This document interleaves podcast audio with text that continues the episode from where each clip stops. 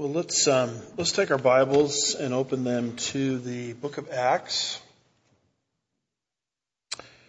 chapter one, and verse eight. Um, those of you that are coming in, or maybe people that haven't yet, there's a there's a handout on the chair back there. And this is my summary of the whole book of Acts. So if you um, just want to, in one sitting really, uh, a compressed sort of summary of the book of Acts, this is the handout for you. This is a handout that you kind of want to bring with you that we're going to use um, as we go through this study. Online folks, we didn't leave you out. Um, if you go to the lesson we're doing tonight, lesson two, and you and you click on on the S L B C website um, next to the PowerPoint notes, I think it says, uh, there's a P D F copy of this for you also. So this uh, tonight is part two of the introduction to Acts. And we're going to start verse by verse through the book of Acts, probably next week. But before we um, dive into books here at Sugar Land Bible Church, we like to take a lesson, sometimes two, to kind of uh, lay the foundation for the book. And this is what we would call the background issues, um, some introductory issues that you really need to understand in order to better appreciate a book of the Bible. And so last time we started looking at about fourteen background issues. If memory serves, we got through nine of them. And so we've got five more to cover tonight. And then once we have those finished, then we'll be ready to start moving through the book of Acts verse by verse. Now, for those of you that weren't here last week, let me just do a brief review of the nine that we covered last time. And if you want more detail on these, I would encourage you to listen to the lesson from last week. But the first background issue is the title of the book. And by the way, you can look at these fourteen issues for any book of the Bible.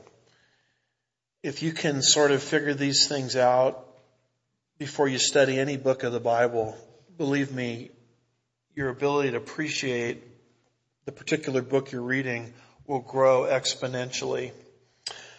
But the first issue was the title of the book. The title of the book is The Acts of the Apostles. Some of the earliest versions of the book of Acts that we have by way of copies. Um, that's the title that was given to the book. I told you last time that I wasn't crazy about the title. The title was created by man, not by God. So I've got my study Bible here, and it says the Acts of the Apostles up there. And the Holy Spirit didn't put that up there. Um, the, the study Bible folks put that on there. And the the title is problematic, we said, we said, because this really is not the Acts of the Apostles. This is the Acts of the Holy Spirit. And the book is really not about the apostles, although they're mentioned. The, the book really focuses on two apostles, Peter and Paul. But nevertheless, that's the title that most people know this book by. Um, the second background issue is authorship. And who wrote the book of Acts? A guy named Luke, who was a physician. And he wrote a prequel. What's the prequel? Anybody know? The Gospel of Luke. So the book of Acts is the sequel. More on that in a, in a bit, in a little bit. Um, the third issue we looked at was biography. You know, what do we know about this man named Luke who wrote the book of Acts. Luke um, was not one of the original twelve apostles. However, he was Paul's traveling companion. We know that because he will insert himself into the story about three times, three sections. We call those the "we" sections, where Luke is writing the book of Acts and he's saying, Paul did this, Paul did that, Paul did this, Paul did that. Then all of a sudden, we did this. We did that. We also know his occupation. What was his occupation? He was a physician. That's why there's a lot of medical terms in the book of Acts that we'll be talking about. And the majority view is that Luke was a Gentile, a non-Jew. That's being challenged today by some. And there may be an argument that maybe the majority opinion is wrong on that, but nevertheless, as it currently exists, Um, most people believe Luke is the only non-Jewish writer in the Bible. So he wrote Luke and Acts as a Gentile. The fourth issue that we looked at was the place of writing. Uh, where did Luke write the book of Acts from? Well, he probably wrote it on the go. Uh, that f- first bullet point up there, you'll see the "we" sections where Luke inserts himself into the story. There's a big "we" section in Acts sixteen. There's another one in Acts twenty and twenty-one. And then there's another one in chapters twenty-seven and twenty-eight. So he probably was with Paul when a lot of these events unfolded. He was with Paul in Caesarea. On the voyage to Rome, he was clearly with Paul at the end of the book of Acts in Paul in Paul's uh, first Roman imprisonment, because Luke there says, when we arrived in Rome. So he probably wrote some of the book in Caesarea, some of it on the way to Rome, some of it when he was with Paul in Rome in his first Roman imprisonment for two years. And so there probably isn't like one place where he sat down and say, okay, I'm going to write the book of Acts today. It's probably a book that came into existence piecemeal um, as Luke was on the go with Paul. The recipient of the book, this is probably the most important issue, I think, to really appreciate the book. Who was the book written to? Well, it was written to a man named Theophilus. Theophilus is mentioned in Acts chapter one, verse one. And he's also mentioned in the prequel in Luke one, verses three and four. And it's in Luke one, three and four is where we really learn a lot about Theophilus. So Luke, at the very beginning of his gospel, mentions Theophilus, and he says, it seemed fitting, Luke one verse three, for me as well, having investigated everything carefully from the beginning, to write it out for you in consecutive order, most excellent Theophilus. Now that title, most excellent Theophilus, is used two other times in the book of Acts to describe Roman officials. It's used of a guy named Felix and a guy named Festus uh, later on in the book of Acts. And so we believe that Theophilus, Luke is calling Theophilus by that title because he was a Roman official. If Theophilus was a Roman official, he was probably a Gentile. And it says in verse four of Luke chapter one that you may know, Theophilus, the exact truth about the things that you have been taught. So Luke is not trying to evangelize Theophilus. You get the impression that Theophilus is already a believer. How did Theophilus become a believer? He probably became a believer through the influence of Paul in Rome down the road. And Theophilus, whose name actually means literally lover of God. Theos, God, phileo, love. He was probably a, a believer. He was probably a Gentile. He was probably a, a Roman official. He heard the gospel. He believed in it. But he was probably entertaining doubts about his Christianity. The doubts probably related to the fact that Christianity seems so Jewish. There's such a Jewish emphasis uh, early in the book of Acts. There's such an early, uh, a, a Jewish emphasis in Matthew. And Theophilus is probably questioning whether the gospel is for him also, because he's not a Jew. And so Luke, sensitive to that, as a Gentile, would write to Theophilus, as a Gentile, a book, actually two books, Luke the prequel, Acts the sequel, explaining to Theophilus that, yes, indeed, Theophilus, you are contemplated in the mind of God. And it was God's specific intent to reach you with the gospel. God worked sovereignly to reach you with the gospel. And here is the historical proof concerning how much God loves you. Let's start with the ministry of Jesus, which is for the whole world. And let's start with the ministry of the church that Jesus continued to do through the church after the ascension to reach the world. So the purpose then of the book of Acts is to present Theophilus with an orderly account. Um, Luke, as a physician, would understand detail. Um, if you have a physician that doesn't care about detail, you might want to find a new physician, right? Uh, someone that really knows how to uh, organize and get into details about things. It's just Luke is using his detailed ability here as a historian.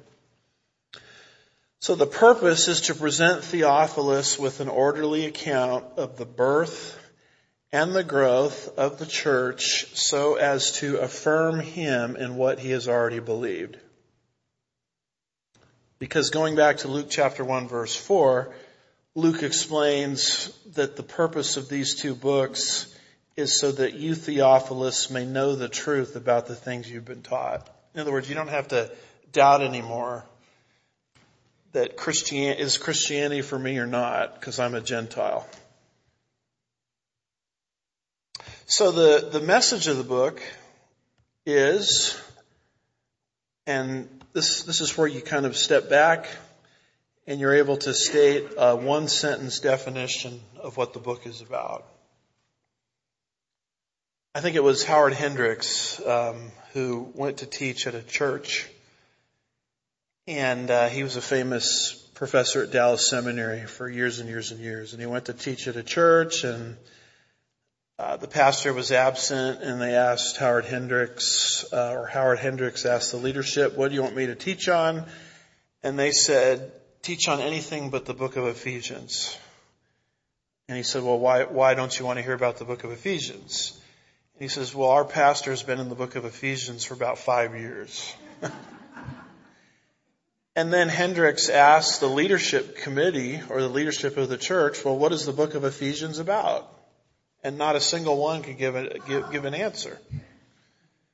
Because um, this is what happens in modern Bible study is you can get so into the weeds so fast.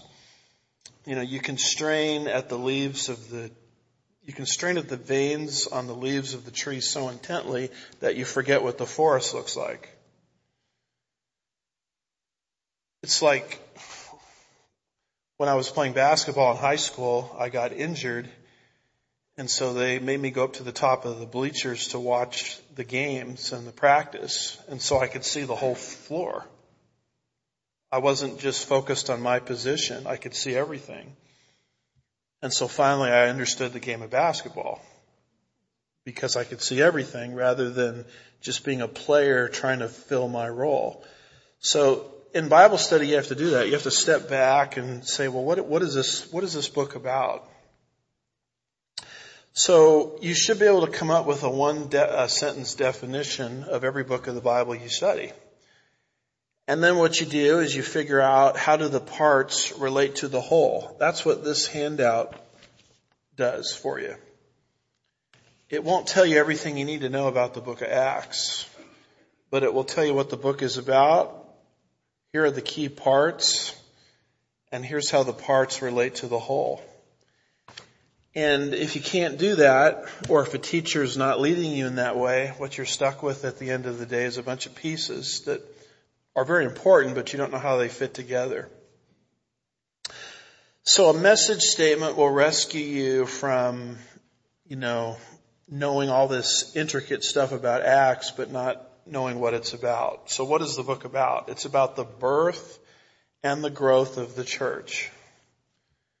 It's how the church was born and how God matured the church in three ways: numerically,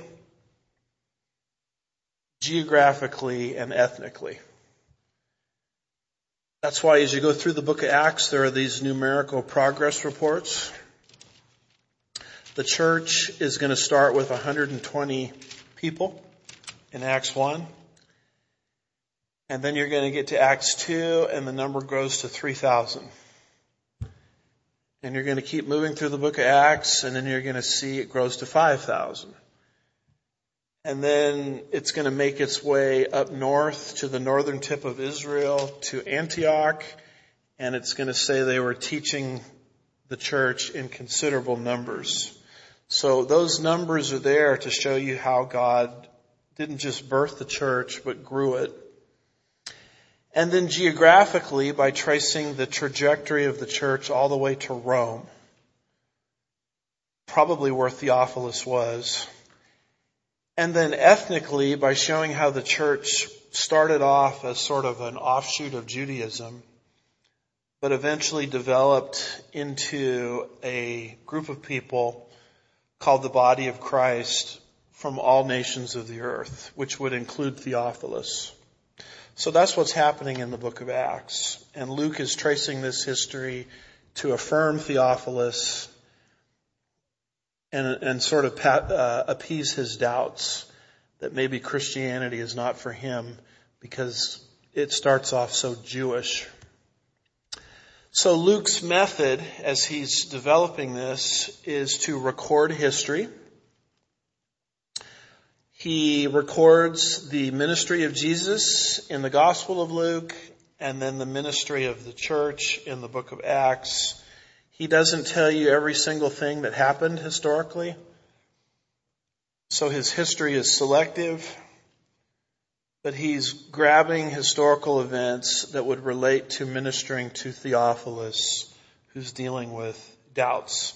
So it's what we call history shaped around a purpose. So it's not like a like if you read a, a I don't know, a, a Civil War book, you know, if it's supposed to be exhaustive, it's going to tell you everything there is to know about the Civil War. But that's not what the book of Acts does. It doesn't tell you everything that happened in early Christianity.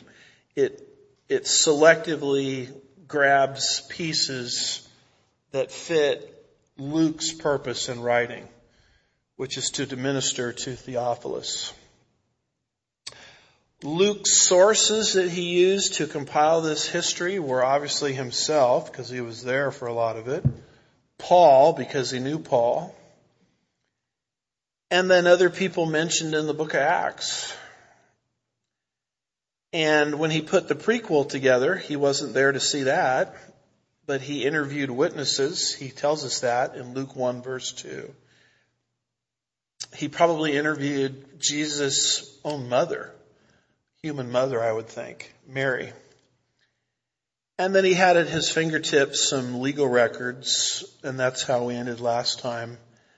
The ruling at the the uh, Jerusalem Council, which I'll talk about in a second, and other legal things that happened. It looks like he's quoting trans, legal transcripts and things of that nature. And so these are all the sources that he used to compile his material. And of course, we believe the Holy Spirit was using all of this activity to actually pen God's word to us without error. So let's, that's our review, believe it or not. And so let's pick it up with the uh, tenth or so uh, background issue, and that has to do with the date. What exactly is the date of the book? Well, we would date the book around A D sixty to sixty-two. And rather than just memorize the date, um, I'd much rather you know why we date it there, rather than just saying, you know, giving you some, some dogmatic thing to memorize. It's more important to understand why we get that date. Well, the book doesn't mention the events of A D seventy.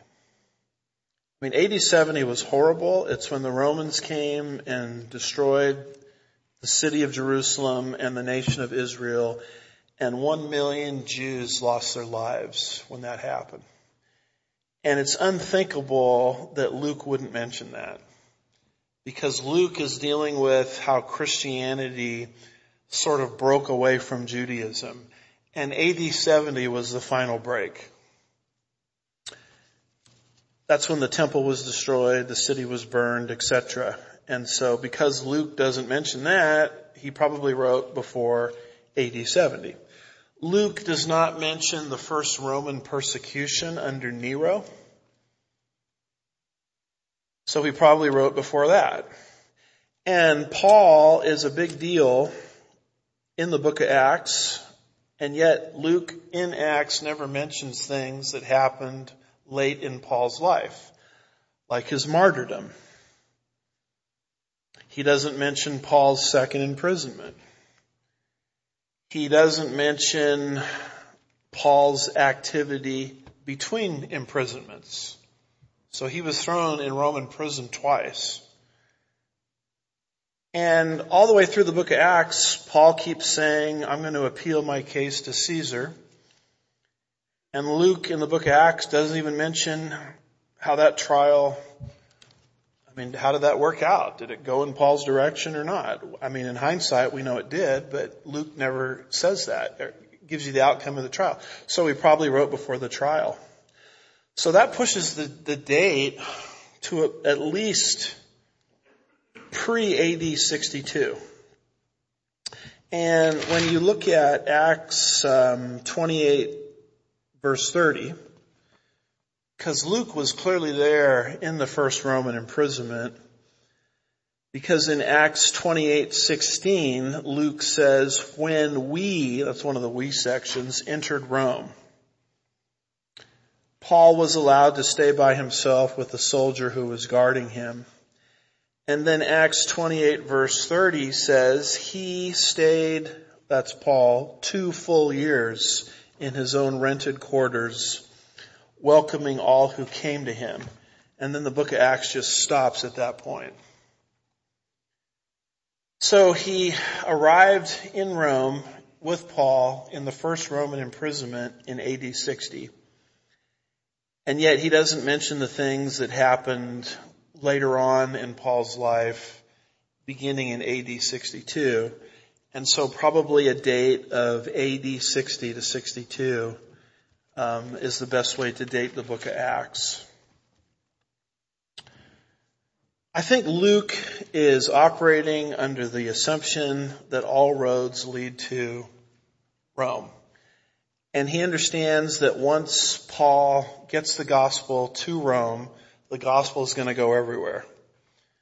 Because the Roman Centur- the, the, the Roman Empire, I should say, built Roman roads in the intertestamental period.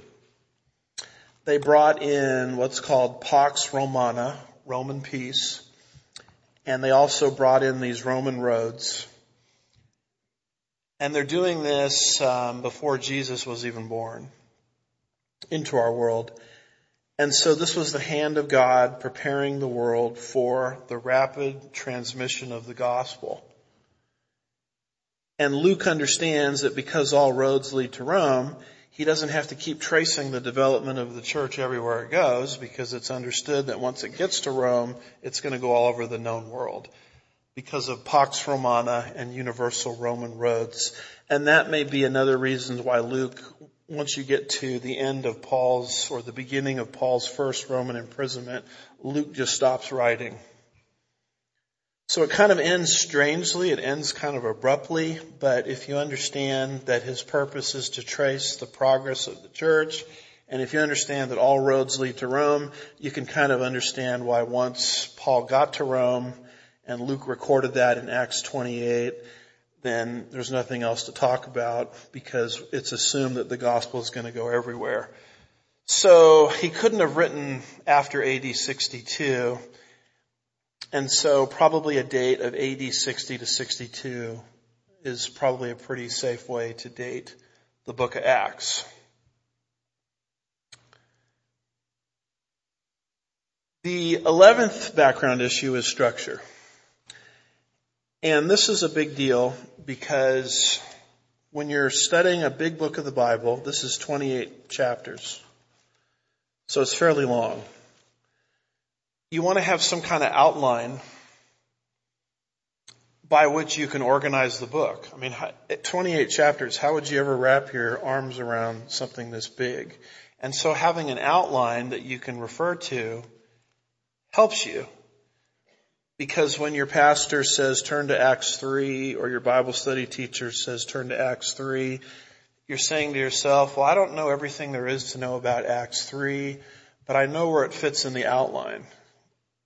And you can have a general idea of what's happening in Acts three just because you have a good outline. And so um, the outline is something that you want the Lord to reveal Uh, in the book itself. So when you go to the book of Revelation and you get to the very beginning of the book, just as an example, there's an outline right there in the book of Revelation. I know we're not studying the book of Revelation, but I'm just giving you an example of how the Holy Spirit does this. A lot of times he'll reveal the outline right at the beginning. And so you're reading through Revelation one, verse nineteen, and you get to verse nineteen, and Jesus will say to John, by way of a vision, "Therefore write down the things which you have seen, the things which are, and the things that will take place after these things." And you say to yourself, well, there's the outline. I mean, what the Lord just did is outline the book of Revelation for you right at the beginning of the book. So when he says, write down the things that you have seen, that's chapter one. The vision of the glorified Christ that John saw on the island of Patmos, off the coast of Asia Minor, in the Aegean Sea, right in that area. In A D ninety-five, he saw a vision of Jesus and he wrote it down. Part two of the outline is write down the things which are, and that's part two of the outline. That's Revelation two and three. That's the seven letters to the seven churches. Revelation two and three. And then he says, write down the things that will take place after these things. And you get to Revelation chapter four, verse one, where John is sort of caught up to heaven to see a futuristic vision. And he says, after these things. So that starts the futuristic section of the book, chapters four through twenty-two. So um, you'll notice that the book of Revelation has an outline that's very clear. And that outline is revealed right at the very beginning of the book. Write down the things that you have seen, write down the things that are, and write down the things that will take place after these things. And so the Lord made it easy on us. He gave us an outline right at the beginning of the book of Revelation. Now, having said all that, look at Acts chapter one and look at verse eight. Uh, Jesus, speaking to the disciples before he ascended to heaven, gives you the outline. He says, you will receive power when the Holy Spirit has come upon you, and you will be my witnesses both in Jerusalem, in all Judea and Samaria, and even to the remote parts of the earth. There's your outline of the book of Acts. Write down, the, uh, rather, you will be my witnesses in Jerusalem. That's part one of the book. You'll be my witnesses in Judea and Samaria. That's part two of the book. And you will be my witnesses to the remotest parts of the earth. That's part three of the book. So part one of the book is the church's witness once it was born in the city of Jerusalem. And that covers Acts one through seven, is dealing with part one. But then Jesus said, you'll be my witnesses in Judea and Samaria. Now, where are Judea and Samaria? It's what the world community today calls the West Bank, which is a name I don't like at all because it's not found in the Bible, but that's what they're talking about, Judea and Samaria. Um, to put it sort of into modern day vernacular, Jerusalem is a city. Judea and Samaria would be would be basically counties, larger areas outside the city of Jerusalem. So you have the city of Sugar Land, then you have a larger area, Fort Bend County. That's the same kind of idea here. Uh, you have the city of Jerusalem, and then you have these outer regions near the city of Jerusalem called Judea and Samaria. Jesus said, you will be my witnesses in Judea and Samaria. That's part two of the book. That's chapters eight through twelve. But then he said, you will also be my witnesses to the remotest parts of the earth. And that's when the church's witness leaves the borders of Israel entirely and ventures out, ventures out into Gentile territory. And that is chapters thirteen through twenty-eight of the book, the church's witness to the remote parts of the earth, which is the largest section of the book that you can divide as follows. At the beginning of that section, Paul went outside the borders of Israel on his first missionary journey into southern Galatia and then back to the land of Israel. That's Acts thirteen and fourteen. Then the church has a problem because everywhere Paul went, it was the Jews in the synagogues that were rejecting the message. He would go into the synagogue in Jerusalem. He would try to share with them the gospel from Hebrew Bible that we call Old Testament. They would reject the message by and large, and Paul would say, okay, I'm going to go to the Gentiles, and he would go to the Gentiles, and he would g- gain this great following. And this happened in city after city after city that Paul went into in Gentile territory. And so you've got all these saved Gentiles now. And the church leadership still in Jerusalem has to figure out, what do we do with these people? Do we make them into Jews to join the church? And they have a big powwow about that called the First Jerusalem Council. It takes place in Acts chapter fifteen. They hear no audible voice from God on the matter. They see no vision, which is interesting because this is a book where God talks and there's lots of visions and things happening in the book. No vision from God, no audible voice. They have to reason from Old Testament. They reason from the book of Amos that Gentiles are going to be full participants in the millennial kingdom. Amos nine, eleven through fifteen. And so the ruling of the Jerusalem Council is, you know what, let's let all the Gentiles come into the church without converting to Judaism. Because the way it worked for fifteen hundred years if you, is if you want to walk with Yahweh, you got to convert to Judaism. Ruth, the Moabitess, had to do that in the book of Ruth when she went back to Bethlehem with her mother-in-law, Naomi. She said, "Your God will be my God. Your people will be my people." Ruth became a convert to Judaism, what we call a proselyte. And what the church is trying to figure out in Acts fifteen is this: does the same rules apply?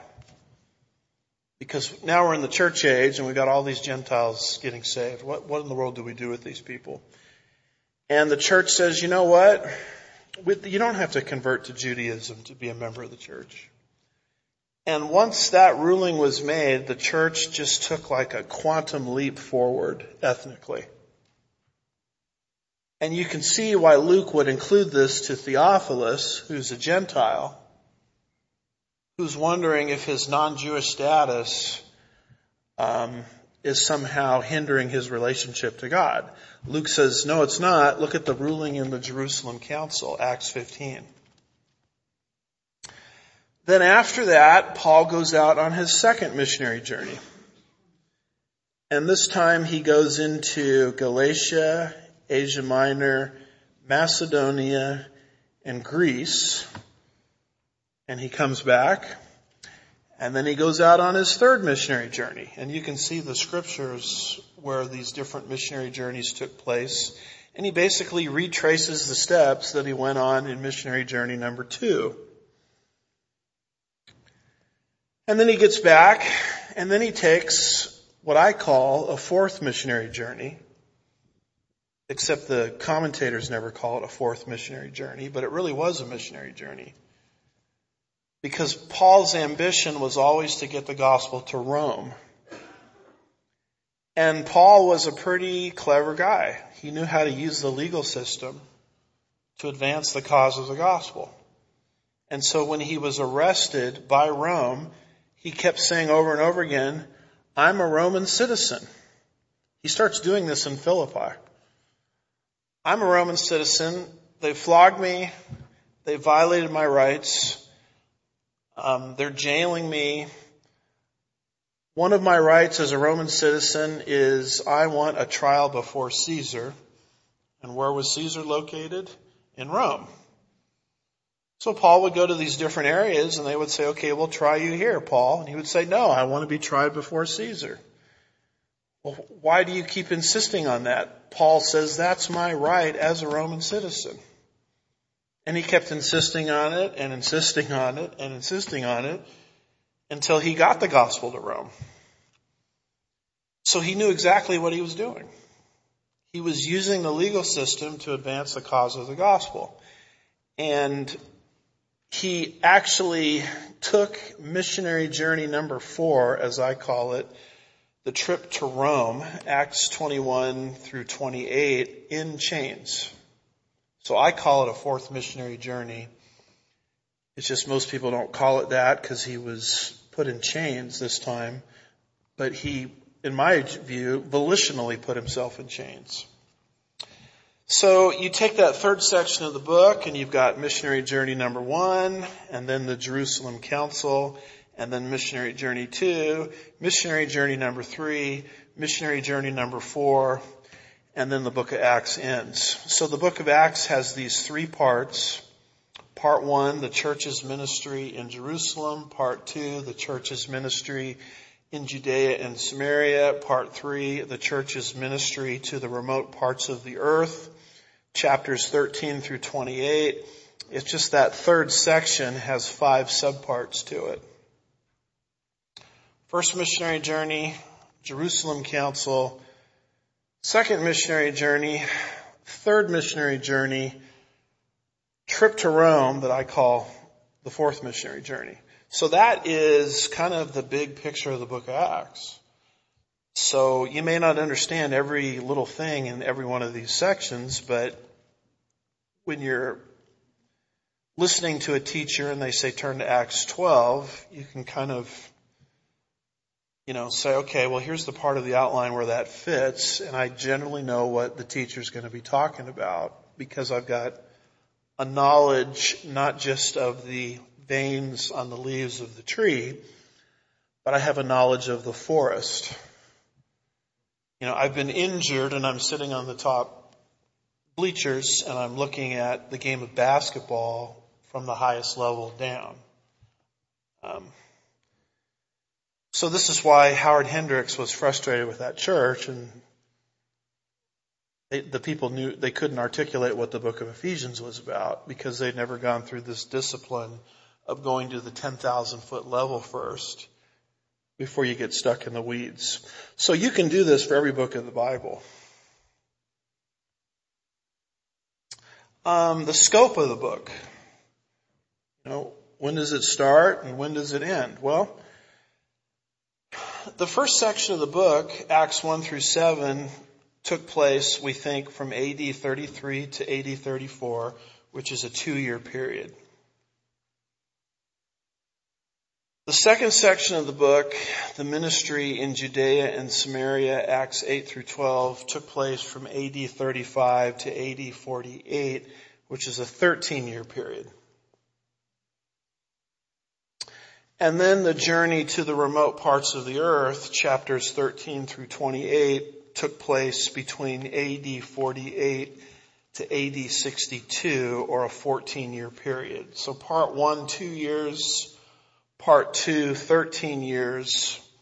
Part three, fourteen years. According to my old math, that adds up to twenty-nine years. Um, so it took about thirty years for the contents of the book of Acts to unfold. And that's important to understand because there's a lot of action in the book of Acts. I mean, there's miracles, there's visions, there's hearing voices from God, there's missionary activity, and it kind of reads like, you know, one day they got up and did this, and the next day this happened, and the next day this happened. Well, that's not really how it happened. Luke is just giving you the high points over a thirty-year period. And that's important to understand because a lot of times as Christians we read the book of Acts and we want God to move that fast in our life. Okay, Lord, you open this door today, what are you going to do tomorrow? And Christianity doesn't work like that. A lot of times it's the waiting game. And we think we've missed out on God because our lives are not moving as fast as the book of Acts is, not understanding that the book of Acts didn't move as fast as you think it moved in. I mean, it took thirty years. Uh, for this whole scenario, you know, to unfold, for Paul to finally get the gospel to Rome. So if you're reading the book of Acts and you're impatient with God because God isn't moving as fast as you think he should based on your reading of the book of Acts, maybe you should let God off the hook a little bit on that. Sometimes when God does things, it takes a while. I mean, we'll... We'll serve, what's that commercial? I'll serve, they'll serve no wine before it's time. I mean, it takes while, a while for something good to develop. And this is why one of the fruit of the Spirit is patience, right? Can you guys say that with me? Patience. Lord, give me patience and give it to me right now. Um, doesn't work that way. Um, well, some of the themes of the book of Acts. One of the major themes, and what I, what I mean by a theme is a concept that keeps recurring as you move through the book. If you see something happening over and over again, that's a theme that's being traced. So one of the themes is the transition from Peter to Paul. The football is being handed off from Peter to Paul. Paul's ministry was just as legitimate as was Peter's. Now, why would Theophilus need to know that? Because Theophilus, a Gentile, probably received the gospel through Paul rather than Peter. And maybe he thought he had just gotten, you know, some kind of undervalued gospel. And Luke is explaining by recording history that what Paul did was just as authentic as Peter. Uh, Galatians two, seven and eight says, "But on the contrary, seeing that I had been entrusted with the gospel to the uncircumcised, just as Peter had been to the circumcised. For he who worked effectively for Peter in his apostleship to the circumcised effectually worked with me also to the Gentiles. So Peter is the apostle to the Jew, the circumcised.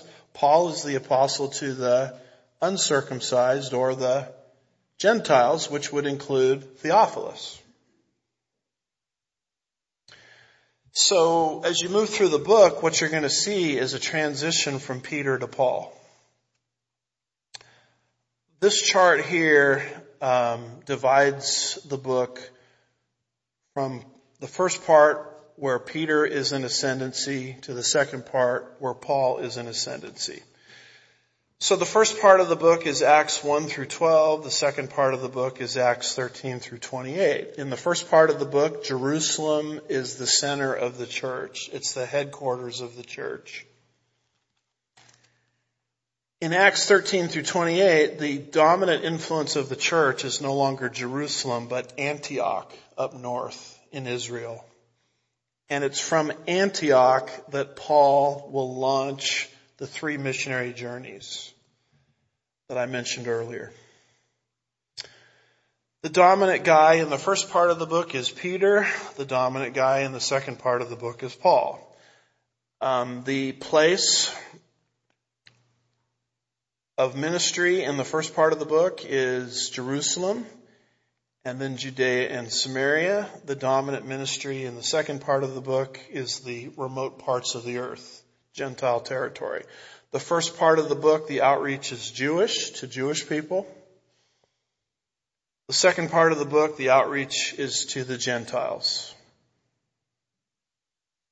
But what happens in the second part of the book, which impacted Theophilus, is just as legitimate as what happened in the first part of the book. Because Theophilus is probably questioning, he's a Gentile, is all of this stuff for him? And by juxtaposing these two apostles, Luke is showing that, yes, you, Theophilus, as a Gentile, were strategically contemplated in God's mind. Not necessarily through the ministry of Peter, but through the ministry of Paul, which is just, just as legitimate as the ministry to Peter. Now, this chart here will help you as you You can refer to it as you move through the book because it shows you that the things that Paul does in the second part of the book have already been done by Peter. So Peter heals a man lame from birth in the first part of the book. Paul heals a man lame from birth in the second part of the book. Peter heals by his shadow in the first part of the book. Paul heals by a handkerchief in the second part of the book. Peter is so successful in his ministry that the Jews become jealous in the first part of the book. Well, in the second part of the book, Paul is so successful in his ministry that the Jews become jealous. Peter confronts a sorcerer in the first part of the book. Well, that's what Paul does in the second part of the book. Peter raises someone from the dead in the first part of the book. Well, that's what Paul does in the second part of the book. Because there's this weird story in there in Acts twenty about how Eutychus, Paul preached too long. Do you guys think I preached too long? I mean, Paul preached all night long, and Eutychus fell asleep. And he fell out of what we think is a two-story building, and he died. And Paul went down and wrote, raised him from the dead. Now, you, you realize some of the weirdest sermons have been preached on that? This is what happens when you fall asleep in church, you know, these kind of things. And the, the truth of the matter is, why is that story even there? It's juxtaposing or comparing something that Peter already did earlier in the book, showing Theophilus that Paul is just as legitimate as Peter. Peter is jailed and miraculously freed in the first part of the book. Hey, that's what happens to Paul in the second part of the book. So Theophilus, you don't have to doubt that because you're a Gentile reached by Paul, that somehow your Christianity is not as important. Paul is just as legitimate as Peter because Paul repeats what the very things that Peter did earlier in the book under the inspiration of the Spirit. Another theme of the book is the universality of the gospel. Luke nineteen verse ten says, "For the Son of Man has come to seek and save that which was lost." That's why Jesus is ministering to Gentiles in the Gospel of Luke, women who were treated as second-class citizens.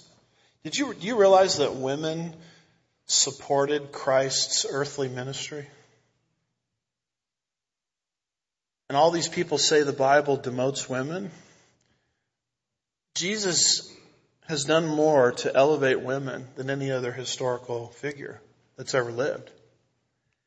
And as you read the Gospel of Luke, you see women being elevated, Gentiles being elevated, Romans being elevated.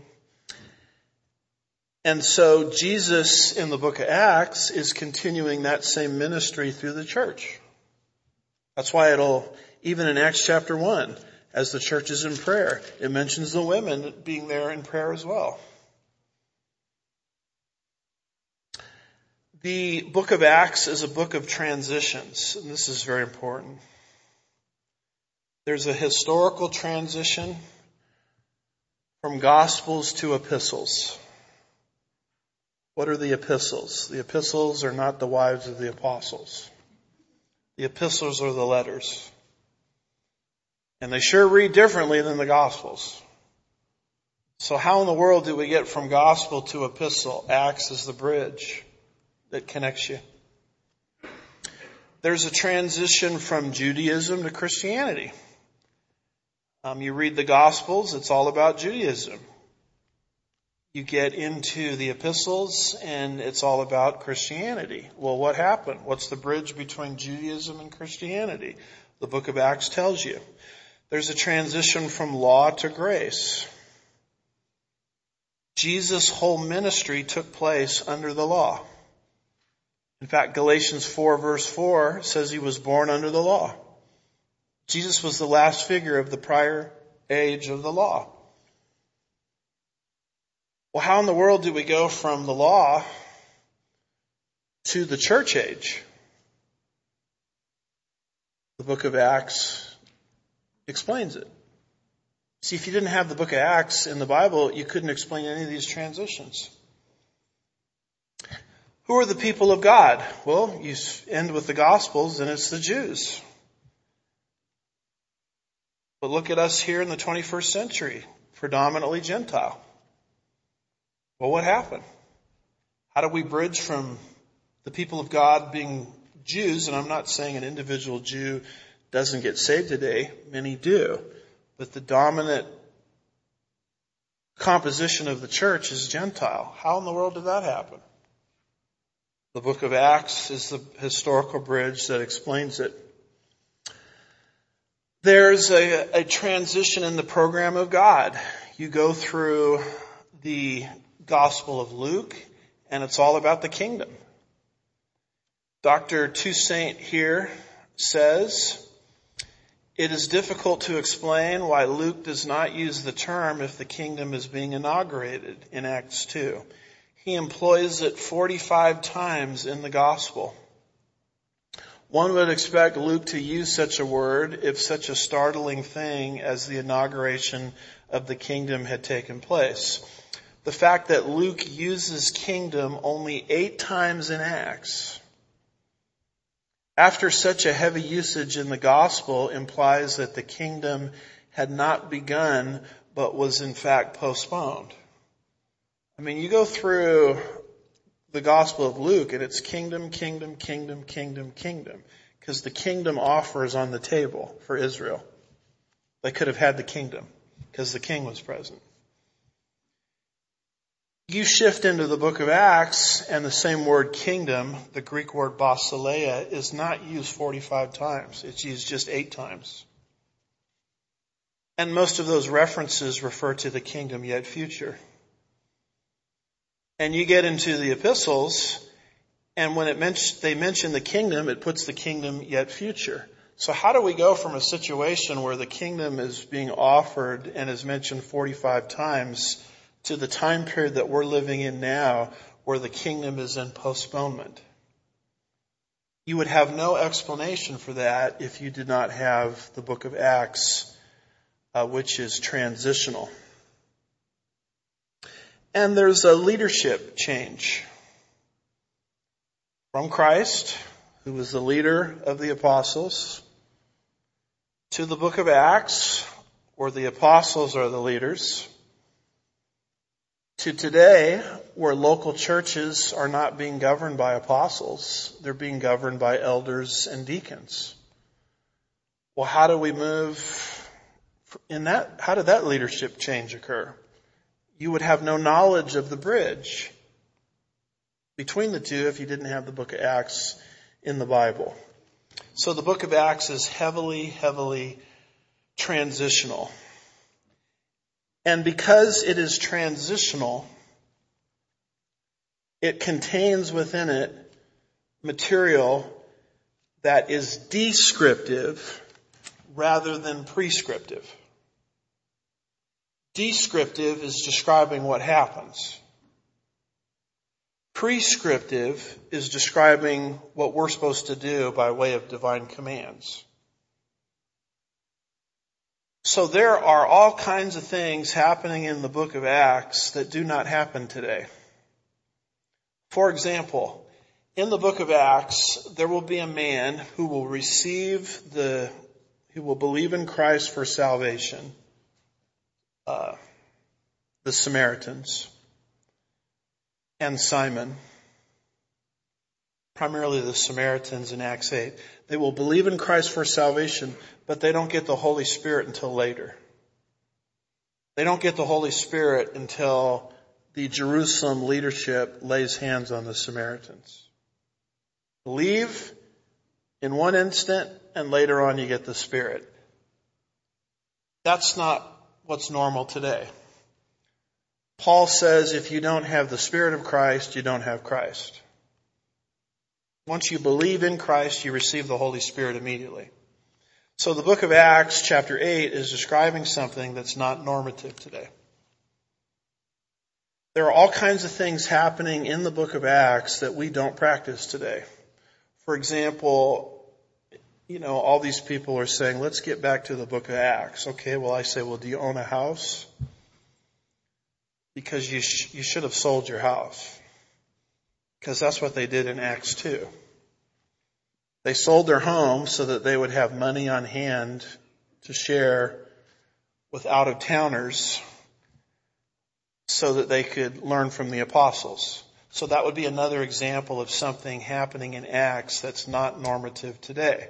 So this is probably the major point of disagreement between our theology here at Sugar Land Bible Church versus much of what you hear about in the contemporary charismatic movement.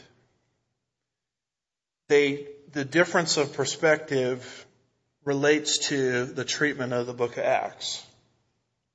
They will treat the book of Acts as if the things happening in the book of Acts are still happening today. We have a different perspective on it. We see the book of Acts as transitional. It's a transitional book. So some of the things happening in the book are not happening today because the book of Acts is describing things that happened during this transitional period without prescribing things for the church. And we treat the book of Acts not so much as a doctrinal book, but a historical book. In other words, if you're going to argue that such and such a practice has to happen in the church today, you can't build your case exclusively from the book of Acts because of its transitional nature. You have to also find it in the epistolary literature. Should we practice communion today? Yes, because we see it in Acts and we see it in the epistles. Should we tell people you get saved first and you get the Holy Spirit later? No, because although I see that in Acts, it's not in the epistles. So the major difference that we would have with the charismatic movement relates to an understanding of the transitional nature of the book of Acts. That's why as we move through this, I'm going to recommend to you this book by Dwight Pentecost. It's the last book he wrote prior to his death. And with a name like that, he's certainly qualified to comment on Pentecost, I guess. It's called New Wine, A Study of Transition in the Book of Acts. It will surface all these transitional issues that we see in the Book of Acts, but we're not going to argue or is normative today. So more on that as we progress. The Book of Acts is very big on the sovereignty of God. Acts two twenty-three says, this man delivered over by the predetermined plan and foreknowledge of God. You nailed to a cross. So who killed Jesus? The Jews or the predetermined plan of God? The answer is yes. Because God is sovereign. He used their rebellion to advance his purpose. Acts thirteen forty-eight, it says, when the Gentiles heard this, they began rejoicing and glorifying the word of the Lord, and as many as had been appointed to eternal life believed. Who believed? Those who were appointed. Well, did they believe because they were appointed? Or were they appointed because they believed? The answer is yes, because God is sovereign. So Theophilus, you have to understand that the gospel got to you through the sovereign actions of God. So you are contemplated in the mind of God, Theophilus. The book of Acts is very big on soteriology, the doctrine of salvation. How do we share the gospel with people? Well, the book of Acts tells you. And this is repeated in the epistles. It says in Acts sixteen thirty and thirty-one, after he had brought them out, he said, sirs, what must I do to be saved? And they said, repent of all your sins and walk an aisle and fill out a card. No. Believe in the Lord Jesus Christ and you will be saved. The simplicity of the gospel. Acts fifteen eleven, but we believed that we are saved through the grace of our Lord Jesus Christ in the same way they also are. So you Gentiles are saved the same way us Jews were at the beginning, and it's always by faith alone, by grace alone, in Christ alone. So as we move through it, you're going to see a lot in here about the clarity of the gospel, how to share the gospel, what should be left out of gospel presentations because they're not biblical. Most gospel presentations tell people, you're saved by grace. Now here's three works you need to do. That's self-contradictory. You're either saved by faith alone or you're not. And a lot of the jargon that's inserted into modern day gospel presentations, you will not find in the book of Acts. In, in fact, you won't even find an altar call in the book of Acts. Well, I'm going out on a limb here, aren't I? And here's the last point to consider, unique characteristics. What, if you didn't have Acts, what would you not have in the Bible? What makes the book of Acts unique? One of the things that makes it unique is sermons. There are twenty three sermons in the book of Acts. And one of my favorite verses is in Acts fifteen, where it says, the apostles comforted the church with a lengthy message. And I say amen to that. There are twenty-three sermons, four preached by Peter, six preached by Paul, one preached by James, a long one preached by Stephen, who was a deacon.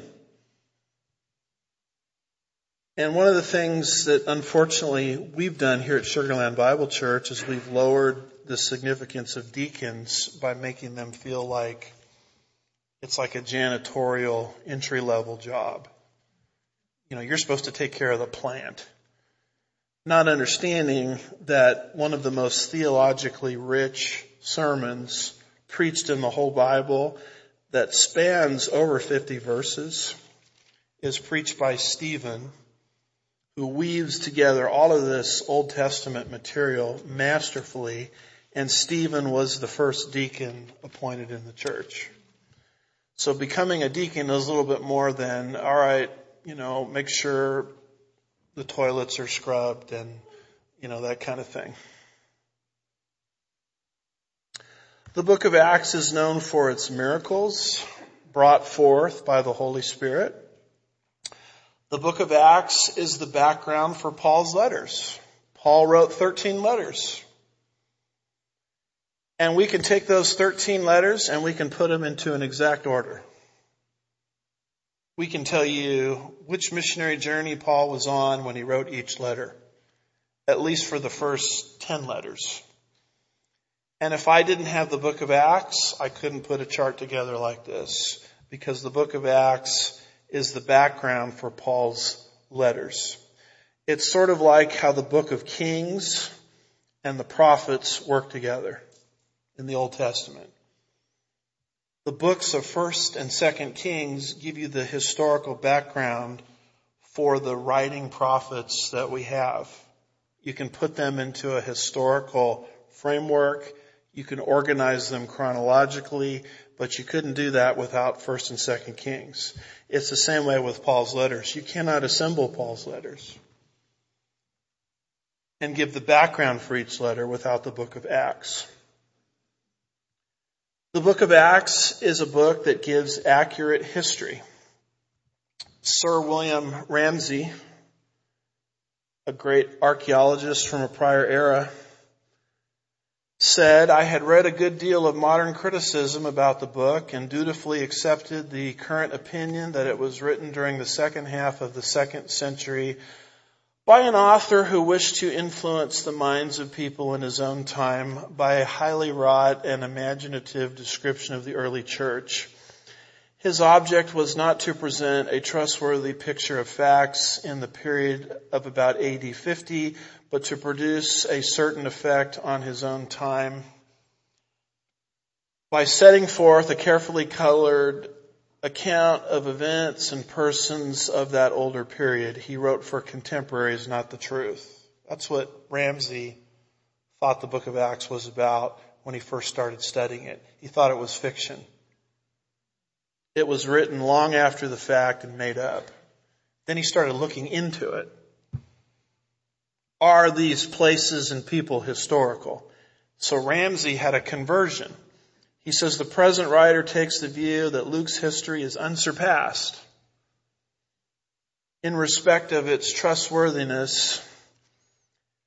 At this point, we are describing what reasons and arguments change the mind of one who began under the impression that history was written long after the events and that it was untrustworthy as a whole.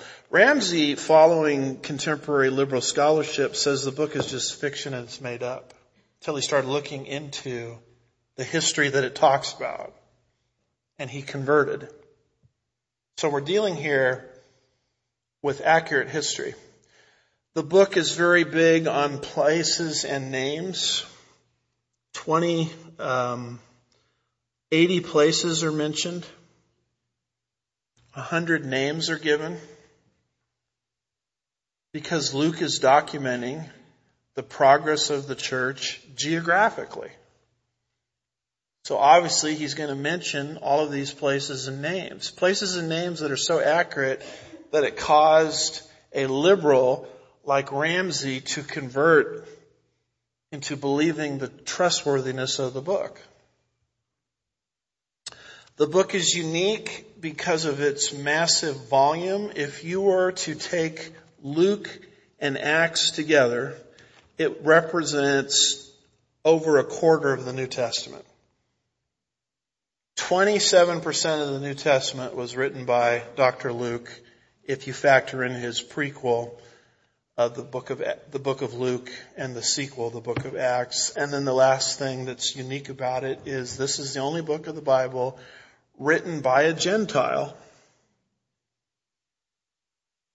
to a specific Gentile, Theophilus. I don't know of any other book that has both of those things going for it. So I went a little long tonight. I apologize for that, but those are the best I can do. fourteen background issues to understand the book, and um, we're going to start the book uh, verse by verse uh, next time. So since we went a little long, I'm just going to bypass Q and A for tonight, if that's okay. And then we'll we'll pick it up in Acts one next time. So in preparation, just read the first chapter of the book of Acts for next week. Let's pray. Father, we're grateful for the book of Acts, what it reveals, discloses, and the importance of the book. Help us to appreciate it. But I do pray, Lord, that we would not just go through the book of Acts, but the book of Acts would go through us as we seek to grow in the grace and knowledge of our Lord Jesus Christ. We'll be careful to give you all the praise and the glory. We lift these things up in Jesus' name. And God's people said...